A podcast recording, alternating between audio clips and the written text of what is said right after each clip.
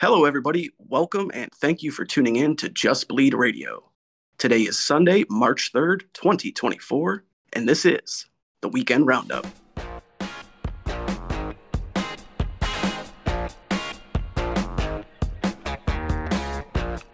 What's up, guys? This is The Weekend Roundup. My name is LazyBed, and you may know me from my exploits across various YouTube live chats. Joining me today are my usual co-host and cohorts, sitting both geographically and theoretically to either side of me. On my left, he is the Count Casuals and the voice of the hottest Khamzat Chimaev breakdown still blowing up the internet. Danger Mouse, say what's up. Hi, guys. How you doing?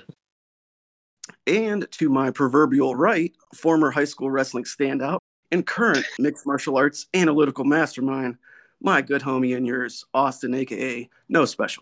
Austin, say hello. Hello, guys. How you doing? Thank you. Great introduction, as usual. All right. So with those pleasantries out of the way, that was a pretty shitty co-main and main event last night, huh? Oh, yes. Fucking trash, to say the least. Yeah. I was actually slightly invested in the main event just because that was... where the Discord Survivors League was going to end because Cole picked Rozenstruik and I had Gaziev. So congratulations, Cole Hughes, for winning the first season of the Survivors League. Did you get voted off the island? Is that what happened? It was just picking the winners from the main events. So, yeah. Oh, yeah. Now it just starts over. Yeah. There you go. I have a chance. So you're telling me there's a chance? But yeah, very mid-fight. I mean, what can you say, really? Gaziev just gassed out within about... I think he got a takedown late in the end of round one, didn't he? And then that seemed to be pretty much... He pretty much blew his load there, I think. Showed a bit of strength in round two, and that was it. And then it was just Rozenstruik slapping a jab into his face for the rest of the fight. I'm a big fan of the jab. You know, I like Sean Strickland, but I don't need to see a fat guy getting beaten up by it. It's a nice jab. I'll give him that. Yeah. What else can you say? It's like he'd only been to the third round ever in his career, like once, and the rest of his fights have been in the first round, if I'm not mistaken. Maybe one or two in the second. Like what? Even if he trained, it's not the real thing. You know, when someone's actually hitting you and it's hurting you and you have the adrenaline dump after the first. Like, you could tell he wasn't ready. I mean, his mouth was open the entire second and third round. Mm-hmm. And then going into the fourth, it was just open and his mouthpiece kept flying out. And you could tell he's bloody in the face and just wasn't even throwing anymore. The whole situation with this corner... You know, just ignoring his pleas of, like, I can't see. I thought he was injured, like, he couldn't, like... I thought he was, like, saying, like, there's something wrong with my jaw, which is why I thought his mouth was open. But turns out it just was him being gassed and he couldn't see. You know? That's okay, it's fine. Do we think any part of that was maybe him having a bad-fitting mouthpiece? I think Bisping mentioned that on the broadcast. Yeah, it could be. It wouldn't be surprising. Hey, look, he wanted to spit that thing out in, like, the first round. Yeah. Yeah, the whole fight, his mouth was open. Yeah, pretty much, yeah. That was just in breathing, though, more than anything else. For those that don't know, of course, we're talking about last night's main event. Jairzinho Rozenstruik took on Shamil Gaziev, I think they were pronouncing it Gaziev. Yeah, sounds about right. 5-rounder in the heavyweight division, a couple of big fat fatties. 13-5 Rozenstruik. Well, I guess he's 13 or 14-5 now. Fighting out at ATT, took on the 12-1, now 12-1, formerly undefeated Gaziev, who comes out of Bahrain. Yeah, so. He needs to go back there. I don't think he needs to go anywhere. He just needs a. He needs to stay on the undercard. lower level heavyweights. He went from being on a contender series to having one fight against a guy who was Boudet. It was Martin Boudet. Yeah. Canadian heavyweight, right? And that guy wasn't like your typical heavyweight either. He's just kind of like a guy who shows up to the gym and became a heavyweight, fighter. And this is kind of like where mid heavyweights are good enough to enter the UFC, but then there is a step above them where there's like UFC heavyweights, and then there's the top tier. Because everybody, this is heavyweight. You don't necessarily need to be the greatest fighters. You just need to be able to show up and be able to hit hard. Potential. Yeah. There's a difference, and tonight we saw the difference between guys who are great or mid tier heavyweights and guys who aren't there yet. Gaziev's not. I'm not going to say he's a world beater. He definitely has a chin. He took some hellacious shots, but it's not like Jairzinho stepped on the gas all throughout the night. He just happened to have consistency, and then landed combinations here and there. Nothing special. Once that gas tank was gone, Biggie Boy was just able to style on him and just do virtually whatever the fuck he wanted. Like it was. Oh yeah. But Gaziev, like you said, Austin, they kind of fast tracked him here, and I think part of that is them stacking 299 and 300 the way they have with all these names. When you're stacking cards like that, you're only going to have so many guys left over that to patch together cards with. And this was, kind of a perfect example of one of those sort of fights where he was fast tracked way too quickly, and it showed. It showed big time. The real downside here is you want to say that with some more time and some more fights under his belt that Gaziev could have a potential future at heavyweight, but I'm pretty sure the dude's already like 34. So even at he's not the oldest for heavyweight, but it's still not good, But at his level that he's at currently, like I don't know, man. Kind of just a mid-tier apex guy going forward, I think. Yeah. There's a place for that in the UFC. I mean, surely. Yeah. Until they cut your ass. Yeah. Well, he's not there yet. Let's see when he's on a 3-fight losing skid and they need another heavyweight main event at the Apex, right? Well, let's not have more crappy heavyweight main event at the Apex. I'm just saying there was a standard set, so...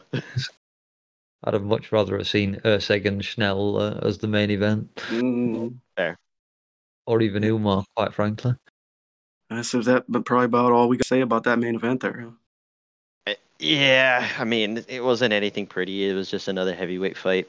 Guy who wasn't ready for it, like you said. Like you even said it too. You fast-tracked him. This is the result of that. That's it. There's not much more to say. So do we have any thoughts on what might be next for Jairzinho? Gatekeeper for heavyweight top 10. I mean, he's in that same sort of age range that Gaziev's in, which, like we said, it's not terrible for heavyweight, but he's got a more established track record. He only seems to lose... A more established track record of losing to anyone who's good. Yeah, that's what I was going to say. He only seems to lose to the really good guys. If you stick him in there with a guy like a Gaziev, like, he's going to beat him. Everybody's favourite, Chris Dorcas. Yeah. I mean, we remember what he did to Alistair Overeem. That was 23 seconds. Yeah. Jesus. Yeah. Well, you had said Alistair Overeem. I mean, that's another one, too. He maimed that fucking man's lip. He maimed him. Yeah. I don't know what we really do with them from here. I seen somebody on, I think it was the MMA Fighting live chat. They suggested match him up with the winner of Tybora and Tuivasa next week. Yeah. I thought Ty might be a good option for him. Why not Derek Lewis? Yeah. Yeah. Equally fine. Shocking that they've never fought before. I think they're both on... both on that trajectory to fight each other. It's do or die for Derek Lewis at this point, and Biggie Boy needs another name, you know, a legit name. Just don't stick the fight in Texas, because Lewis always loses in Texas. Yeah, he does. Yeah. No. Yeah. Yeah.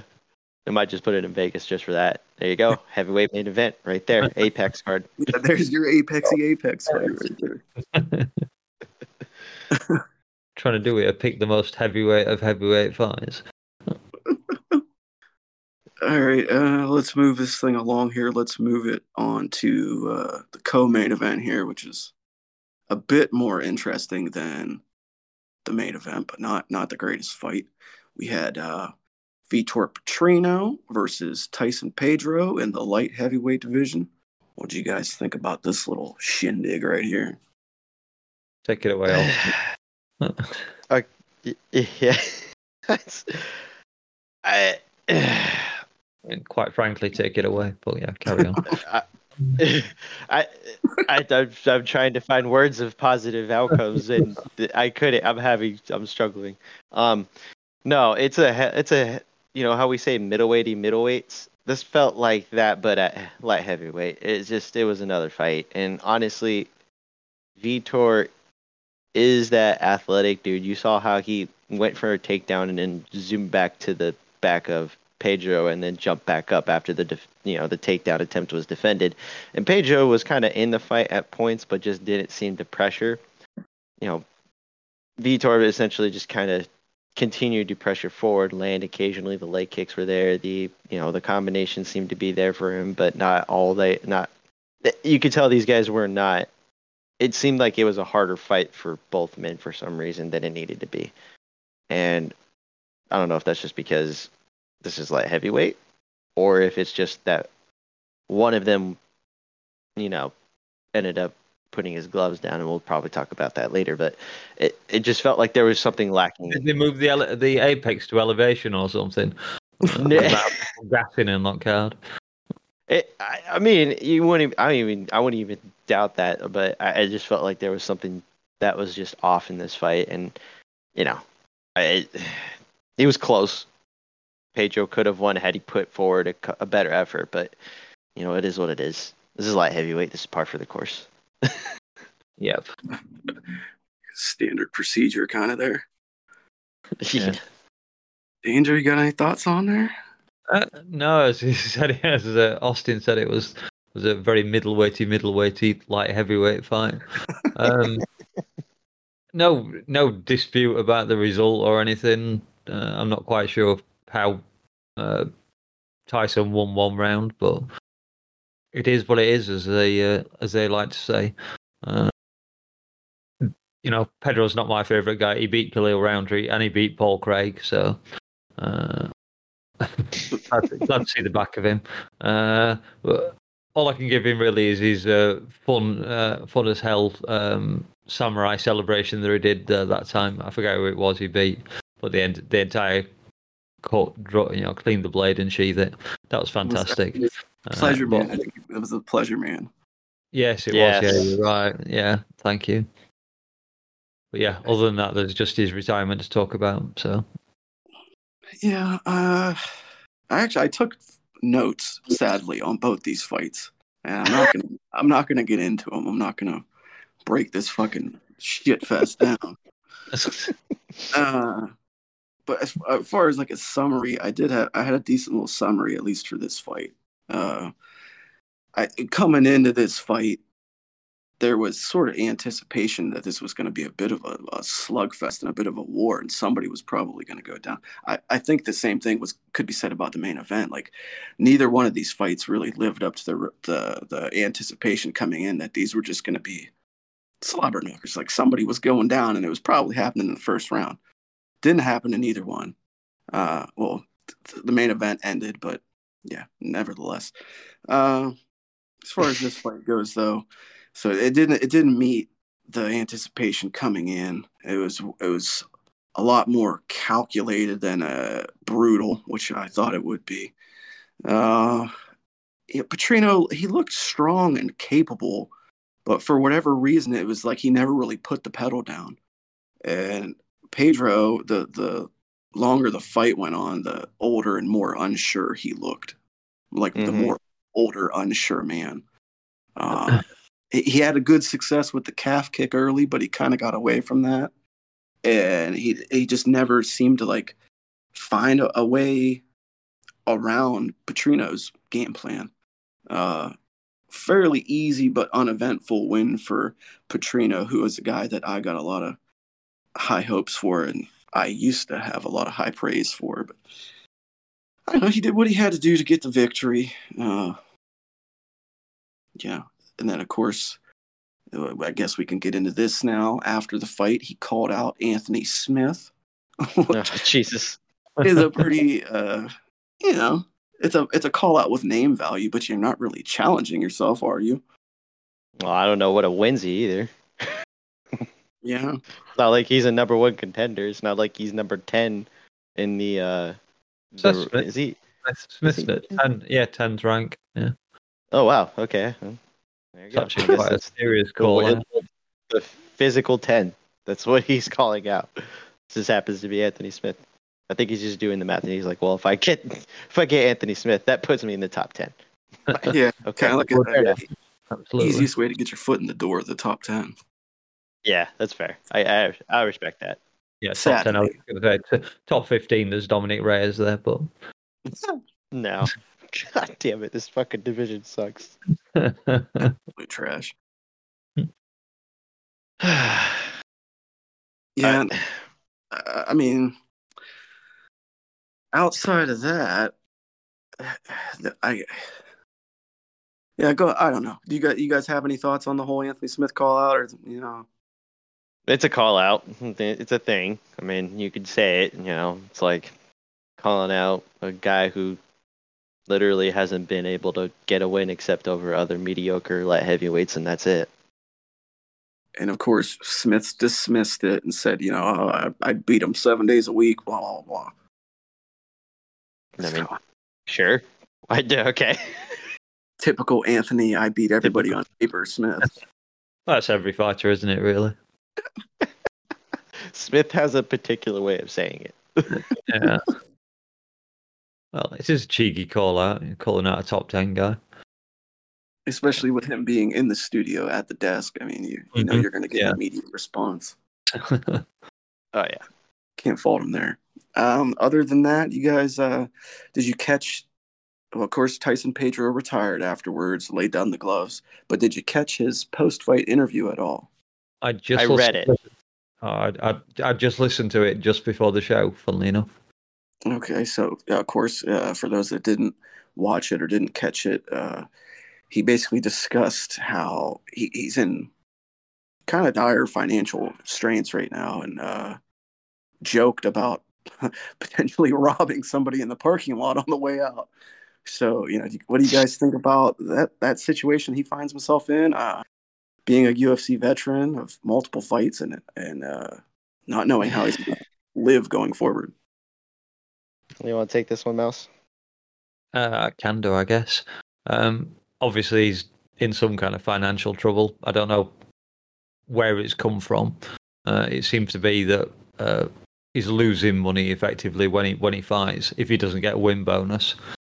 I know someone was saying he hasn't acquired many fight of the night bonuses or KO bonuses despite finishing a lot of his fights in the first round.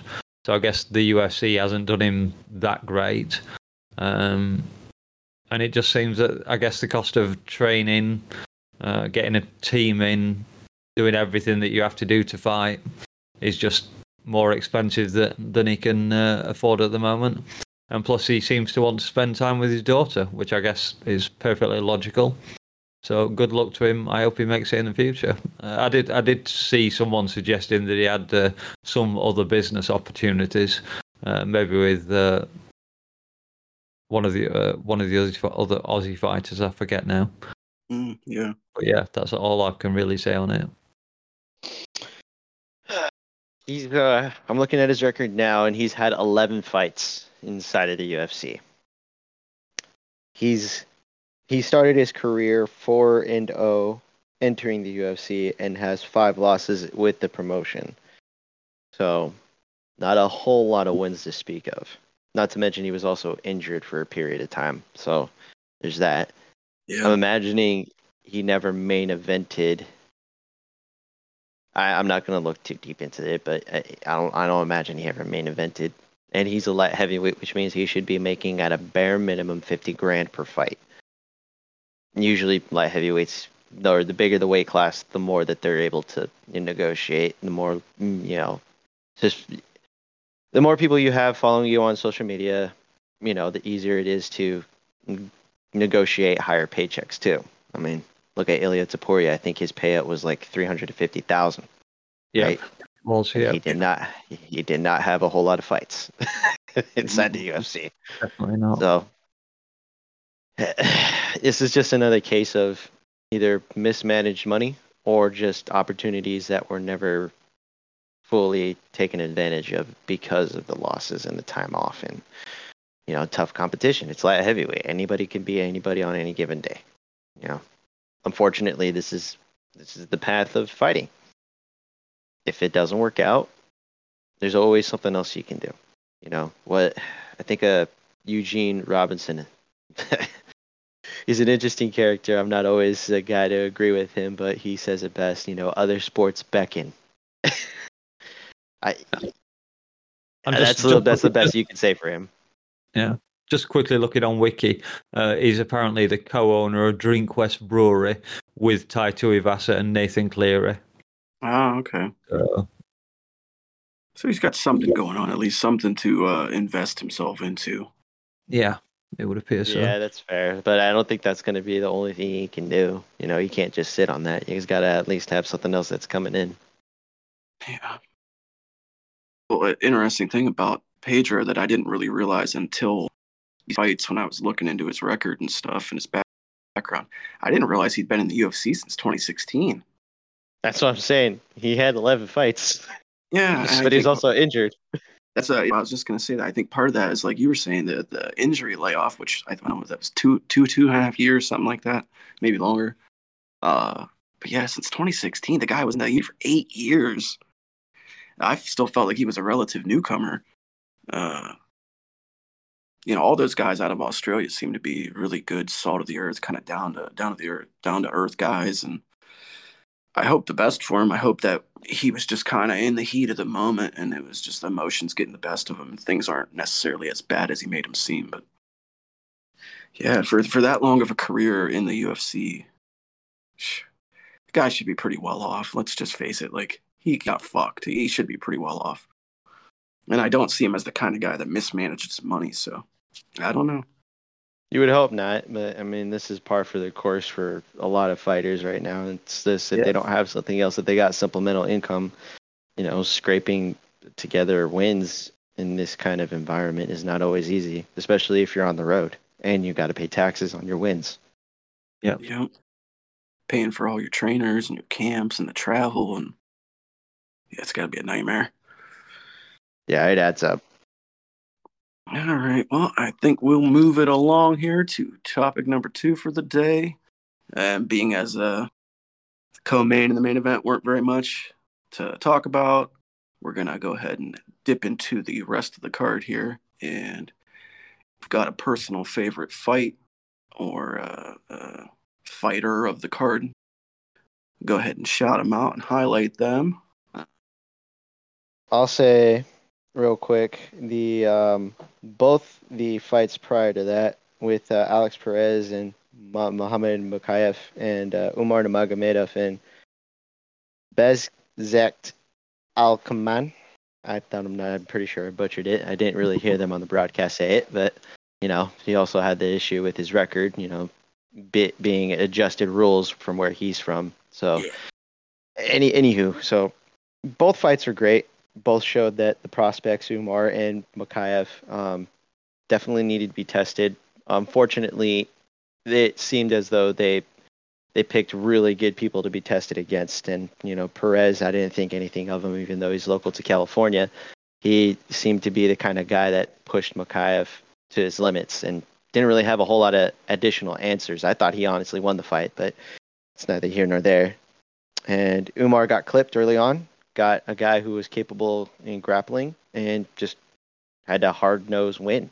You know, there's not much you can say other than that. It's, you know, two prospects getting tested, and that's great, especially the guys they were fighting. There's quite a difference in the level of performance between the two of them, though, don't you think? Yeah. No, it is. It's, I mean, one faced a veteran, the other faced a relatively newcomer. Mikhaev kind of scraped to win, didn't he? 29-28. Which you've even said you didn't even think he won it. No, I didn't. Then you had Umar, who came in with a 30-25, 30-26, 30-26 scorecard. Which is interesting because he had really the scarier moment in the earlier that first round. Yeah, it was just on the temple too. It was like an overhand right off the bat in that first exchange. Yeah, and he said it in the interview. You know, he woke up underneath Almakhan and then proceeded to just carry on with the fight from there. You need that sometimes as a contender, especially him being from the clan that he's from, the Namagomedovs. It's true. He had to push through and persevere regardless of what it was, and he honestly put on a hell of a performance considering. Yeah, he really showed the wrestling chops last night. People really haven't attributed to him yet, despite the name, and he really showed it. Yeah, I've got to say something there that I thought that I did hear this. They were saying it was his fifth takedown, so it was a new personal record for him. That's not a record. That's a failure. That means the other guy got up twice. You need to go back to work. Oh my God! You got to give him the credit. You got to give him the credit because he's facing a fellow from the Eastern Caucasus is such as him, and I mean, I'm imagining that they're all pretty well endowed in grappling at some point or some aspects. But did you know anything about Almakhan? No, it shows that he had like a 17-1 record when it first came up, and then listening to the MMA fighting guys, they said that his record actually had to change because where he was from. There's two organizations he was fighting in, or one of the organizations had like 60-second rule max of ground work, which means it's primarily stand up is what if you're not working immediately for a submission and you don't have one, usually it's okay, well, they're not going to watch you grapple the entire time. We're going to watch you stand. So that's why they took away the wins that he had, and they were considered just unified rules, which makes sense, I guess. So that was about as much as I knew. I knew he was if you're coming from that region of the world and you have a record that he had, I imagine you're not a nobody. You know, you're a dark horse, as they say. And the fact that he clipped Umar right off the bat and then proceeded to, even if he was getting taken down, like you said, Mouse, he literally got up after every exchange or fought his way up every exchange. The dude did not quit, and that was the thing that was most impressive. Usually you have people who struggle and then proceed to fight less and less as the fight goes on. He did not stop fighting, and I found that impressive. Oh yeah, there was no quitting him at all. No. It was a good showing. Oh yeah. I wonder if Khabib was watching. If Islam Makachev's KO flashed in front of his eyes when that flipped off his temple there again. I know I did for what's his name, Javier. Yeah, Mendez over there in the corner. Yeah, brief. His butthole puckered for a moment. Jeez, I will never hear that. Yeah, well, it would have been the same warning, wouldn't it? That's where he told him, you know, his striking's really dangerous. All right, you can have one round with him, and then bang, you're unconscious. Yeah. Yeah. It happens. But yeah, Makhachev, not really the most impressive performance I've seen from him. Did you think he won? I didn't. But that I thought Perez did pretty well in the second and third round. So I don't know. Did you guys see anything different? I wouldn't have objected if they'd scored it against Mikhaev, no. But I didn't. I thought he probably did enough to win. I don't know what Lazy thought. But I was going to say basically the same thing. Like it was one of those sort of fights that just sort of teeters on the precipice where, depending on what kind of judge you are, it could have gone either way. And as a fan, you can't be mad about, you know, even if that's your favorite guy, if Perez was your favorite fighter, like, you couldn't be mad about him losing, really. No. I mean, he defended a lot, but you don't get rewarded for defending. I thought he did enough with his stand-up. He missed a lot, but he made up for it when he landed. One thing I will add to that, though, is hopefully we get to see Perez be a little bit more active now, because he's been super fucking hit or miss with his activity. Mm-hmm. Well, it's half of it is injury, half of it is bad weight cuts, half of it is something else here, there, or the other. I would, if I was his corner, I would imagine hey, look, either we go up 135. You fought that before inside the UFC, seemed to have success. You're not killing yourself to make the weight class. Let's try it out. You know, we want to fight more often, not be, you know, struggling. But that's just me. Yeah, I mean, whatever your goals are, activity is the key. Whether you're chasing money, status, championships, you got to be active. Mm-hmm. Danger, you got a favorite fight on the card? I could easily pick two or three, probably. Because the prelims were pretty great. I thought we were in for a fantastic night. I know we're going to get to scoring this card later, so I'll leave it there. I've got to go for Vinicius Oliveira defeating Bernardo So Sopaj. I believe they pronounce his name. A guy from the Goat Shed, Shed team from Awesome Zaidi. The guy is the Dana White equivalent in karate combat, isn't he? Is the president, yeah. I think, for the thing.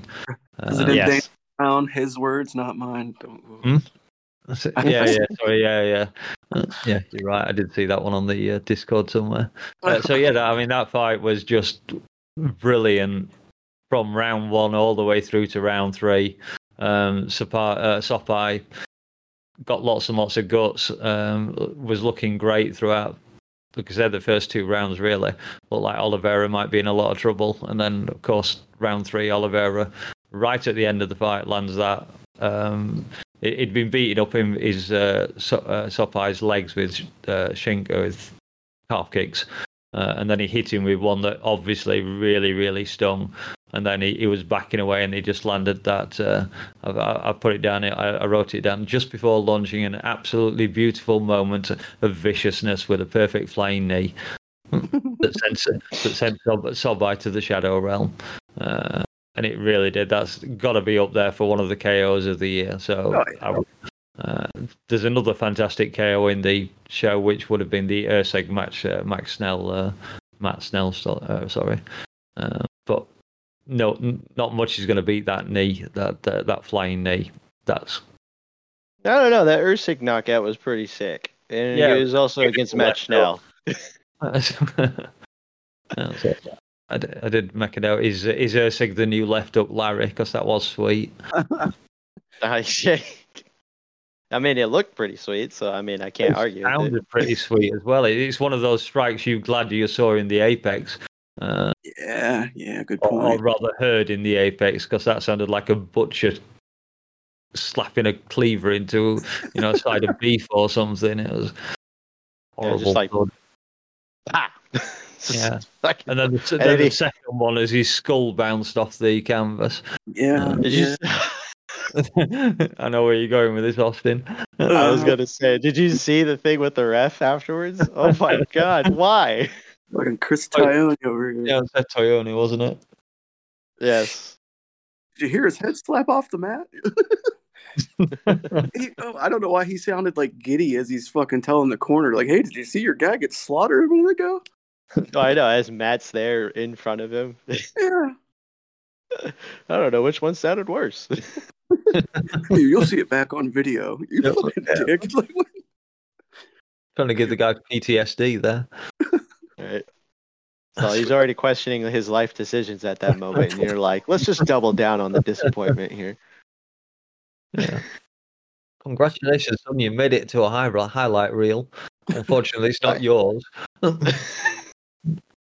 A little bit of extra props to Oliveira for the flying knee KO, because he had that fight in the bag. Like, he could have easily just coasted to a victory there, and he pushed for that finish. Like, he wanted to take that dude out. Yeah. It's against the 23-year-old, though. You know, the dude was, like, in it, and then he just kind of floundered in the second round and didn't really have much of a fight in the third. So I was like, I think that's why I would have probably, if there was a knockout of the night, I would have awarded to the Erseg Matt Schnell fight. And if it had been a guy who was a veteran, you know, maybe a little bit more, but it's like, it's a 23-year-old kid. He was in there. He had a great first round and struggled in the second and then floundered again in the third. Like, his corner should have stopped the fight in between rounds 2 and 3, or at least if there, is it a rule now that you can't or can throw in a towel to stop the fight per corner? I'm not sure. I thought you still could, but not sure. They have to be able to stop it somehow. Throwing in the towel used to be a foul, and before the new unified rules, I mean, I think that a ref would use their best judgment and stop the fight, but technically it was a foul. When they redid the unified rules in 2019, It says removed as a foul, throwing the towel during competition. A fighter's corner at the commission's discretion should have the option to retire his fighter in the quickest and most efficient manner possible during competition. A corner person having worked alongside a fighter may recognize and accept what their fighter's capabilities are from past experience. It makes sense from a safety perspective to allow a corner to retire the fighter. If there is a consideration that debris in the form of the towel in the ring or cage may contribute to the disruption or confusion in the contest, then colored towels or special towels might be a consideration to be used. Right, okay, that makes sense. So visible but not interfering. Yeah. Okay. So you're telling me that if I can't find my towel, I can't throw a banana peel in there? Oh, my God. Just toss a banana peel. No, shoe. As the rules say, if a towel is not available, grab the nearest shoe. It does say that? No, it doesn't say that. Oh, I was going to say, Jesus Christ. George W. Bush is somewhere shuddering right now. Who throws a shoe? I thought you'd have thrown a shoey rather than a shoe.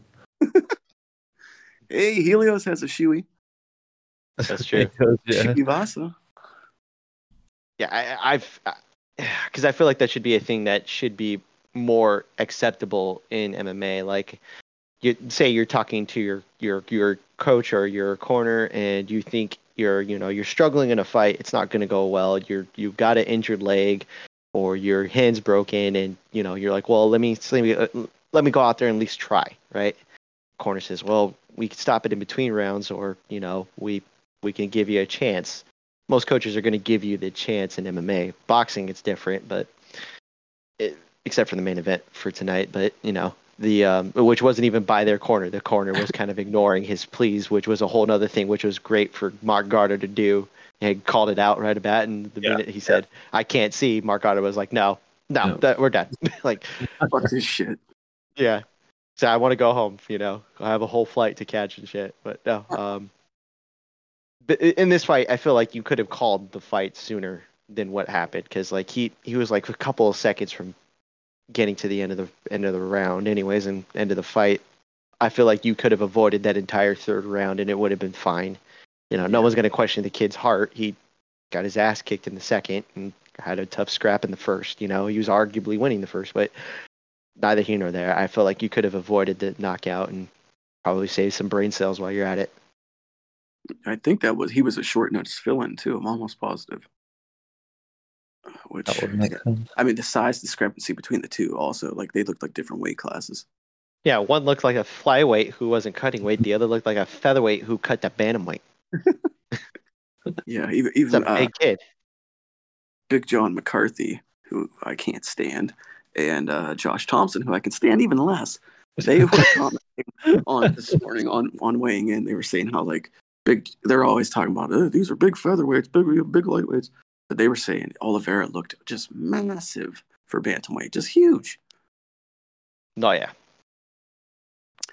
All right. So myself, for my personal fight of the night, I got to give it to Christian Leroy Duncan for his bout against Claudio Ribeiro. Got the TKO stoppage, minute 57 of round two. Duncan's only 28.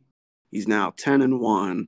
It was coming off the decision loss to Petrosian, but he's now on a two-fight win streak, so he's got racked up two dubs in a row. I think that Duncan, he must have seen something going into this fight because he came out fucking loose. He was aggressive and mean. Which he needs to be more mean. I think Bisping mentioned that on the broadcast. You need to have some anger when you're going in to fight a guy, especially as a stylist like him. You got to have some anger behind your attack. So it was a good sign to see him coming out angry like that. He was mixing up the strikes right off the bat.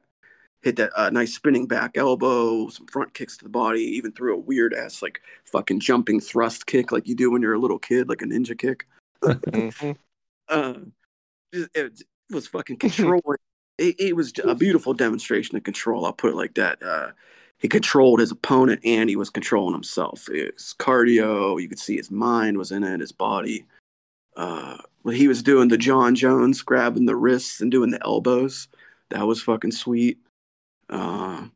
He landed one of those in round one. That was the first thing that seemed to. Well, I don't know if it was a grab forward or he threw a forward elbow. That was the first from thing a standing position against the fence. Yeah. And it seemed that was the first thing that seemed to work Ribeiro up because he'd just been stood in the middle of the cage up till then. Yeah, he was just standing there taking shit. Well, I was going to say, he seemed to take the lessons from the fight he had previously where he lost to this, the decision, if I'm not mistaken, right? It was in London, if I'm not mistaken, too. He just seemed to be more active and put a little bit more effort into damage, which was great to see. Yeah, that was the loss to Petrosian. Yes. But yeah, he's been training in Birmingham, hasn't he, with Leon Edwards? So that can't hurt. No, that's good. That's good for him. Yeah, put some effort, into game planning. See you in Gary. If you're not an arsehole, they'll let you train there. Burn.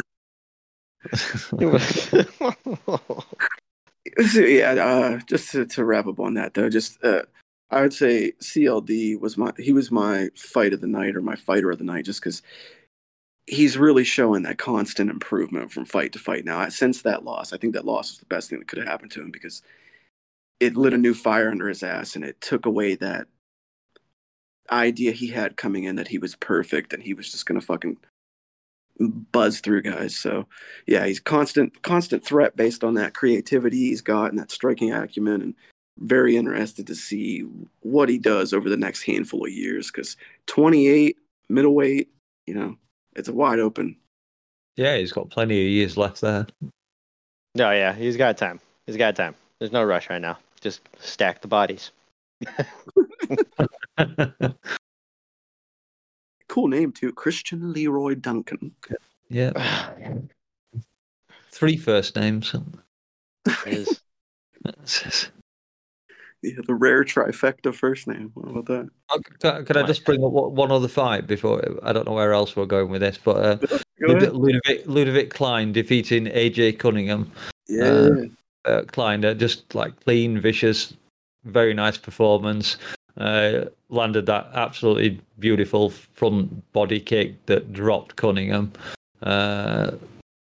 who had a pretty horrendous upbringing by the sounds of it. It makes Sean Strickland's family life look a little tame, quite frankly, from what I heard on your broadcast.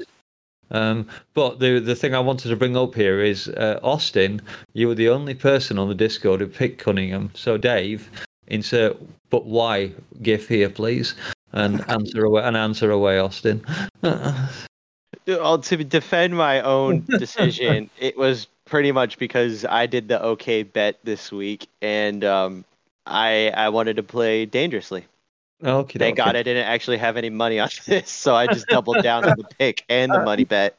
So I figured there was a reason, but I just was curious why.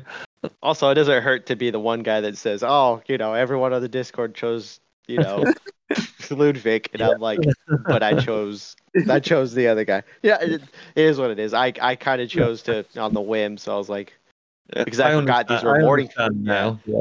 Yeah. I forgot these were morning fights, so I was like, I saw everyone already picked, so I was like, I'll just be the different one, whatever, why not? Oh yeah, being on the West Coast, these were early for you. Yeah. Fights started at 10:30. Oh wow. Yeah, I didn't think of that. Oh, I do want to add one last thing for the fight card itself. For the fights, the opening was Abdul Karim Al Sawadi and Loki Radzimov. Loki, who won the fight, and this was a fun fight to watch if you wanted to watch a fun lightweight scrap, was in the PFL not too long ago and fought for the lightweight title against, who was it? Rush Menfio, and lost a close decision. Since then, he's kind of been, hit and miss with other fights, and then lost, and then won again. This is a man who's a good lightweight. He's a little older, but he's definitely a guy you'd want to see fight more often. Fought Al Swati. They both came to fight, and that was the thing. And you both of these guys, they were the opening fight, and I think they set the tone for the night. And it wasn't just a slobber knocker. It was kind of technical. Wrestling was involved. Both of these guys are pretty stacked. Stocky. Loki has like a back like a. A goddamn middleweight, and he's a lightweight, so that tells you something. But, it was a fun fight, regardless. All right, guys, so now let's just give our brief little rating of the card here. What would you rate this card overall? You want to go first, Mouse? I need to think about it. I'll go first. Right. I'll go. I ain't gone first yet. Ah, boy. Well, see, herein lies the problem, because first half of the card, fantastic. More than first half of the card. I'd say, probably 75%, 80% of the card was damn good. Fun fights. Honestly. It looked like we were heading down the path, afternoon, morning, wherever the fuck you are. Yeah. All in all. We really fell off the fucking the rails there. Went off the rails at the end with the co-main and the main. So, despite wanting to rate it lower, I'm typically the hardest on the ratings here. I'm gonna still give it a 7. I'm gonna give it a 7. Oh, that's generous. It is. Very generous. But the rest of the card was. It was really fucking good. I mean, we got to see a lot of questions get answered. The fights themselves outside of the co-main and the main were really good. So, yeah, I liked it. 7. All right. I'll be the contrarian and say, I think I gave a 6.5 the last card. I would say this one I'm going to be a 6. Unfortunately, the main and the co-main just kind of dragged on too much. You know what? Yeah, I'll stick to a 6 just because of the main and the co-main. But the fight card, honestly, up until that point was probably a 7.5. And then the main and the co-main kind of just dragged it down to a 6 for me. But it is what it is. I can't. Yeah, I feel like if they put Makayev and Umar towards the, like, replaced it. If they replaced, the main and the co-main with Umar and Makayev, honestly, that I think it would have probably been closer to a 7.5 for me. Yeah, I think we just need to flip the order completely on the main card. Erseg headlining, Umar, co-main, Mohamed Makayev in where he is now. It wasn't start from the heavies and go to the lights. Yeah, exactly. Yeah, it would have been much better on that card. Like you say, that's undercard. Yeah, the prelims were fantastic for the most part. There wasn't really a bad fight on there, and a couple of decisions on there. But it is what it is with those. There were plenty of exciting stuff.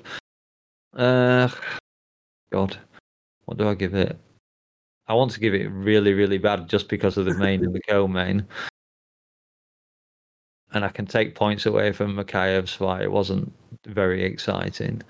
The rest of it's so good. I'm going to have to go, fucking hell. I will stick with what I scored last week, I believe, 6.25. Knew that was coming. At least the 0.25 part. Yeah, no, I figured he'd be the contrarian here, but, you know. I was hovering between that and maybe 5.33 or 6.33. I really didn't know. I must have been in a good mood this week. I'm fucking generous. So. Yeah. Might have been that boxing fight you watched, so. Oh, yeah.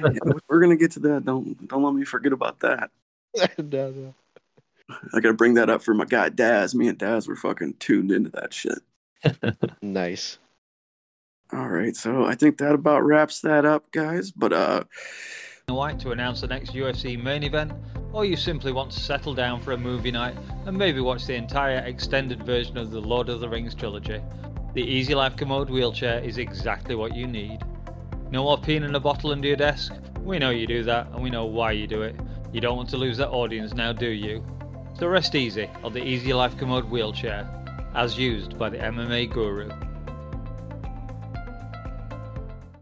And we are back. Huge thank you to our sponsors there for that promotional consideration. We're going to move on now to third topic and final topic of the day. Because this card was so lackluster for the co-main and the main, which is supposed to be the whole premise of this show. We're supposed to just cover those two fights, but these sucked. We're going to do a little generalized combat sports roundup for the weekend, because there was a fair amount of events that went on. So we list these off here. We had the Gamebred Bare Knuckle MMA number 7 show, which featured Junior Dos Santos taking on Alan Belcher for their heavyweight title. Had the BKFC Prospect Series. We had one championship, which had Anatoly Malykhin taking on RDR for their middleweight title. Was it middleweight? I believe so. And then, of course, as I just mentioned a little bit ago, the top-ranked boxing main event for the vacant WBA featherweight title. I'm going to probably botch this name. Otabek Kolmatov versus Raymond Ford. I don't know if you guys caught any of these events or seen any of the highlights or if you had any thoughts on any of these. Managed to catch a few highlights before the show, but that's about it.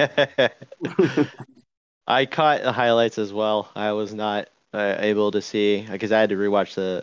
I was able to watch like some of the fights last Saturday. We rewatched the card for the UFC this morning, and then went about to look at the highlights and articles for the other events. If I'm not mistaken, the way one does it, it's 265 for their heavyweight, 225 for their light heavyweight, and their middleweight is 205 because one decides to do stupid things with their weight classes.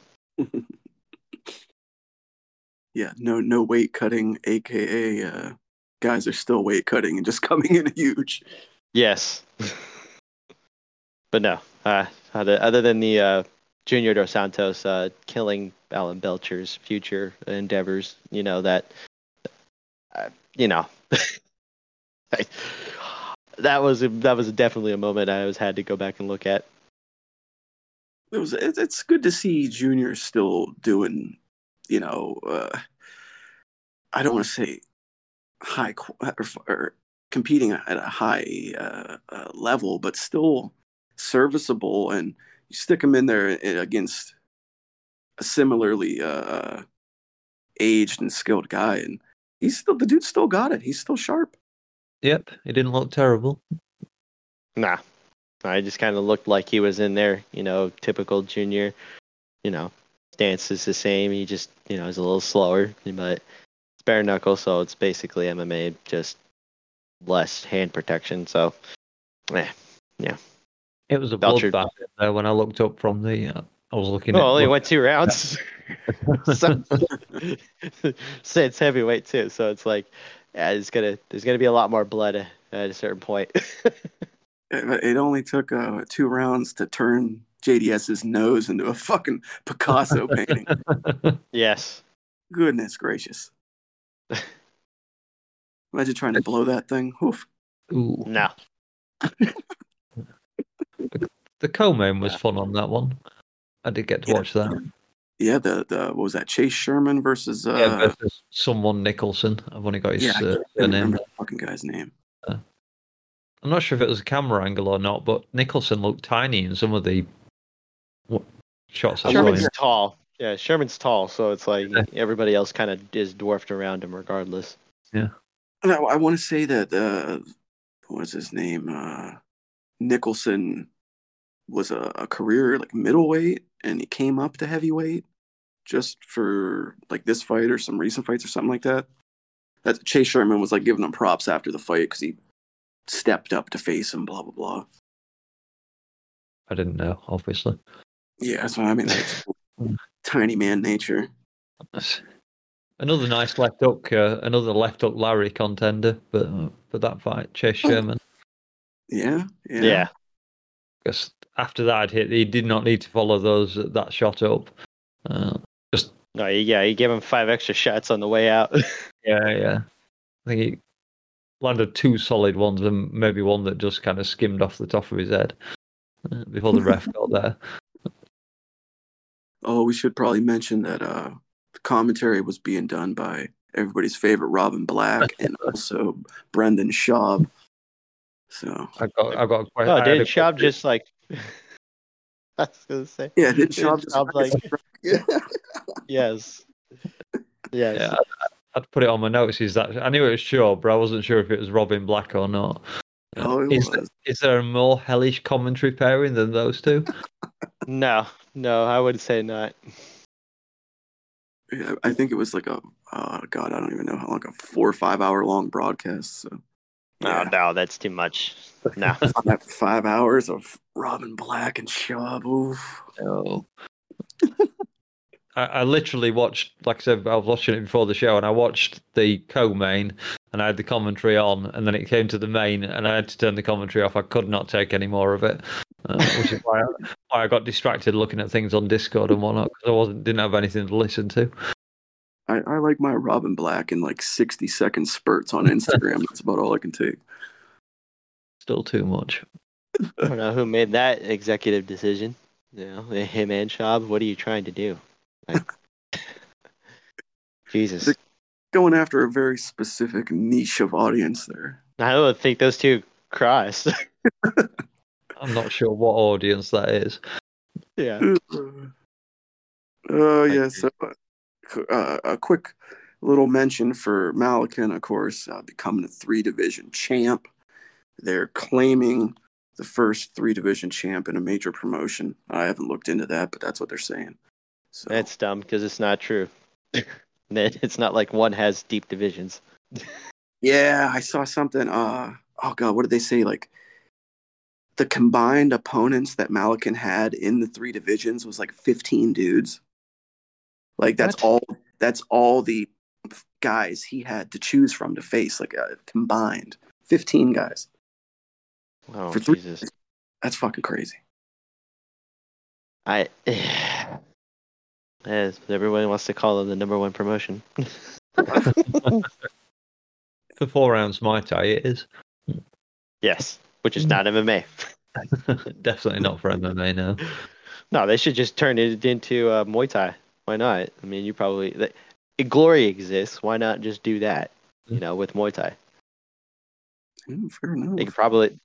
They do the jiu-jitsu, which I don't know who that's trying to appease, but come on now. Don't we have a Dutchman on the Discord? We do, yeah. Oh, we do, yeah. Was it Lasky? Is that who it is, Lasky? Yeah. So. No. It's not Lasky. No, he's Swede. Lasky's Welsh. Okay, thank you. Thank you. Correct. My apologies. It's Christian or something like that. Yeah. Oh yeah, that's it. Yeah. So we got a donk on the Discord who is Dutch. So apologies for RDR quitting there. Oh my God. National hero quit. I was wondering what the hell had happened there. And before we close this out, I don't know if you guys have any other mentions, but I got to get into the Top Rank boxing main event. Odebek versus Ford. I mean, me and Daz were both going fucking nuts on the Discord. I don't think either one of us was anticipating what we ended up seeing and witnessing. Probably one of the best boxing matches I've seen in some time. Two young dudes, both hungry, both in it to win it. The fight had ups, it had downs, it had all the drama. Both guys had their moments. Of course, super extremely climactic ending. I don't want to give it away in case anybody does watch it, but some controversy in the end there. Just fantastic fight.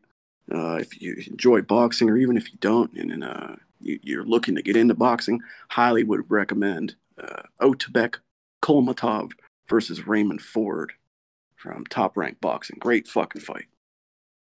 I got it on ESPN Plus here, so I go watch it back. Is it a pay-per-view, or is it just one of those fight nights? Nope. Just a free ESPN. Well, if you have ESPN Plus, free to watch. So. Yes. Score. I saw the highlights. So. First time, and maybe the only time I'll ever mention boxing on this show. So. Yeah, we're not talking about Jake Paul, so that's fine. Yeah. I didn't even know he'd fought. Yeah, he took on some newcomer, and that's about it. We'll stop mentioning it from there.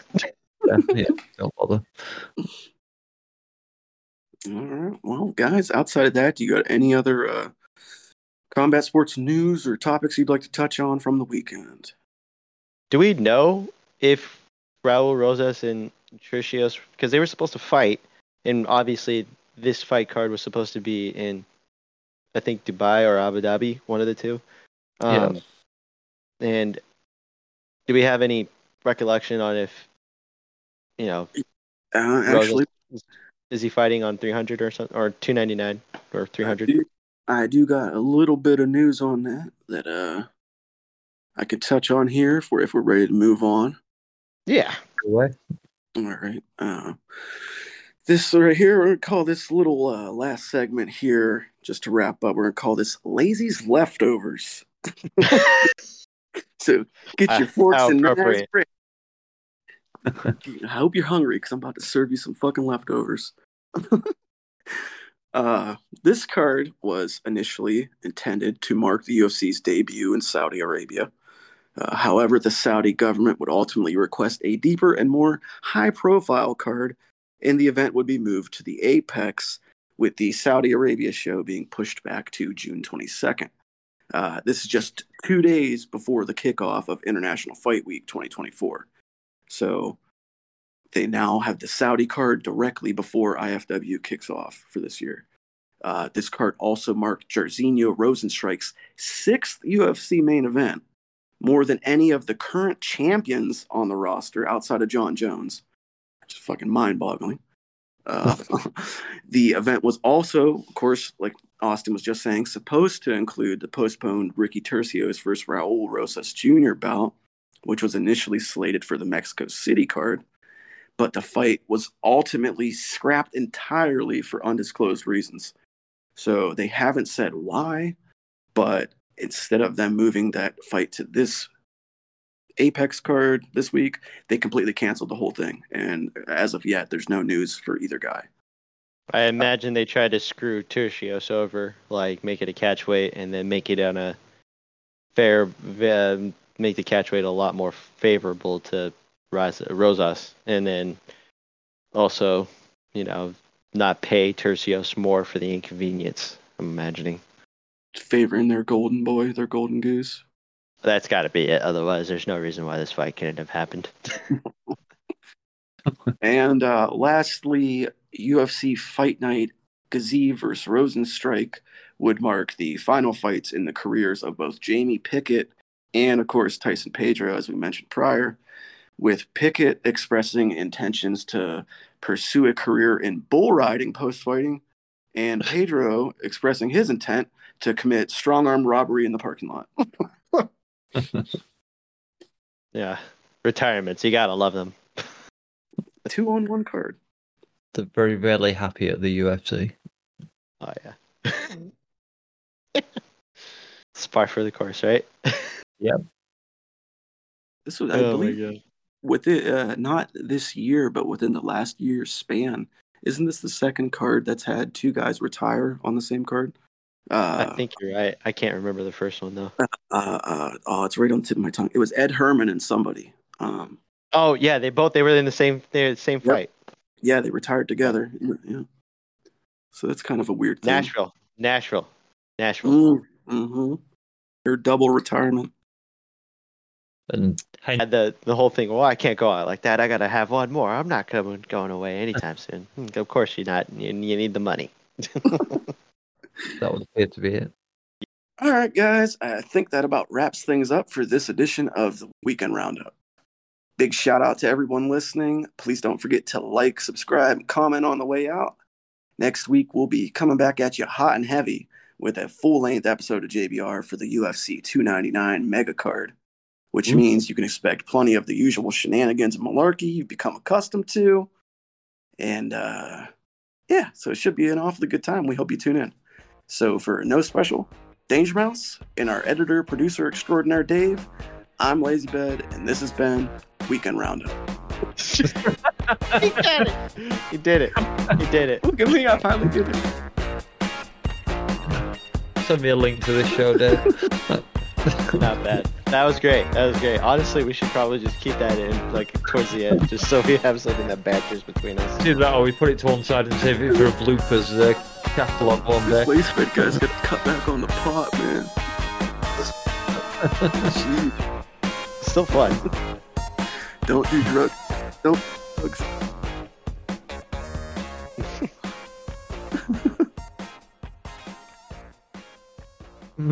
So what?